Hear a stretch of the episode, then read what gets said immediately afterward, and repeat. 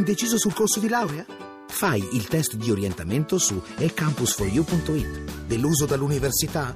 Su ecampus4u.it scopri un nuovo modo di studiare. Troppo impegnato per laurearti? Il piano di studi lo progetti tu su ecampus4u.it. Università eCampus. La conosci? La scegli. Radio 1 News Economy. Buonasera da Sandro Marini. Mercati europei in rialzo dopo la conferenza stampa del presidente della BCE Mario Draghi. La Banca Centrale Europea ha rivisto a ribasso le stime di crescita dell'economia della zona euro, ma ha anche deciso di aumentare la quota di titoli di Stato acquistabili con il programma del cosiddetto quantitative easing.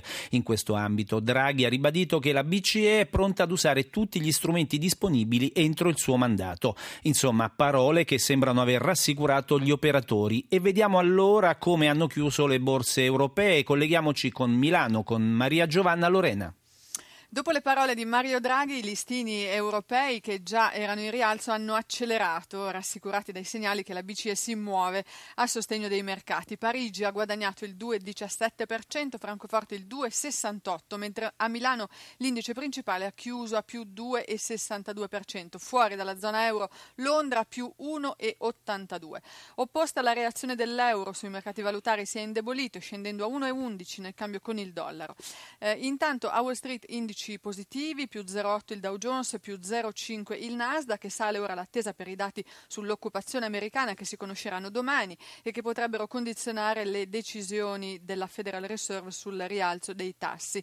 Sul listino milanese Sprint di Autogrill più 7%, Azimut, Tenaris e Jux più 5%, seguiti da altri titoli di peso come Unicredit, Fiat Chrysler e Telecom che hanno guadagnato fra il 3 e il 4%.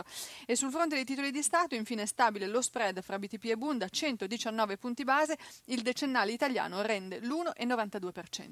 Linea a Roma. Grazie a Giovanna Lorena della nostra sede di Milano.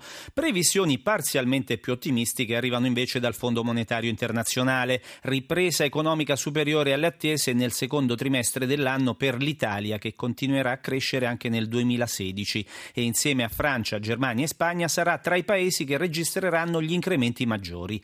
Lo scrive il Fondo Monetario in un rapporto stilato in vista del G20 che si apre domani ad Ankara, in Turchia. Anna Trebbi ha chiesto un commento a questi dati e ad altre raccomandazioni dell'Istituto di Washington all'economista Giorgio Barba Navaretti senz'altro una buona notizia, mi sembra che i segnali di un rafforzamento della crescita stiano venendo da più parti, per quanto sia una crescita ancora relativamente timida, direi che le previsioni del fondo confermano anche i dati che ha rilasciato l'Istat nei giorni scorsi che fanno vedere che in effetti nei primi due trimestri del 2015 la crescita italiana è stata perlomeno coerente con le attese. A livello globale, osserva sempre il fondo, la crescita resta moderata, rallentano i paesi emergenti, rallentano anche quelli avanzati. Per i paesi avanzati il fondo raccomanda forti azioni, soprattutto per quanto riguarda le riforme politiche, quelle strutturali del mercato del lavoro e chiede azioni per aumentare la domanda del lavoro. Che cosa dovrebbe fare l'Italia? L'Italia per quanto riguarda le politiche del lavoro ha ancora un problema di un cuneo fiscale piuttosto elevato che rende molto ampia la differenza tra quello che è il costo del lavoro per le aziende e quanto i lavoratori poi prendono effettivamente in busta paga. Quindi una priorità del governo dovrebbe essere quella di ridurre il cuneo fiscale e questo certamente avrebbe un impatto positivo sull'occupazione. Più in generale mi pare importante sottolineare che il fondo ha preso una posizione molto forte a favore di politiche monetarie espansive, invitando le banche centrali di tutti i paesi occidentali a non alzare i tassi di interesse e soprattutto in questa fase l'invito vale per la Federal Reserve americana che sembrava prima della crisi cinese di avere in programma un aumento dei tassi in giugno. Proprio dalla Cina arrivano, secondo il Fondo Monetario, i rischi maggiori per la stabilità e la crescita. Ormai la Cina è un grandissimo player internazionale e quindi quello che succede in Cina ha effetti su tutto il mondo, ma proprio perché le economie emergenti, Cina in testa, stanno un po' rallentando rispetto ai tassi di crescita del passato, la crescita dei paesi avanzati, soprattutto per noi dei paesi europei e ovviamente l'Italia stessa diventa fondamentale per mantenere e rafforzare quello che è il tasso di crescita globale. La crescita del PIL, un po' più sostenuta di quanto inizialmente previsto, siamo almeno allo 0,7% su base annua contro lo 0,6%, lascia margini di manovra più ampi sul fronte fiscale. Cosa si aspettano allora i sindacati dal governo? Roberto Pippan ha raggiunto telefonicamente il segretario generale della UIL, Carmelo Barbagallo, che si trova in Molise alla festa del tesseramento del suo sindacato.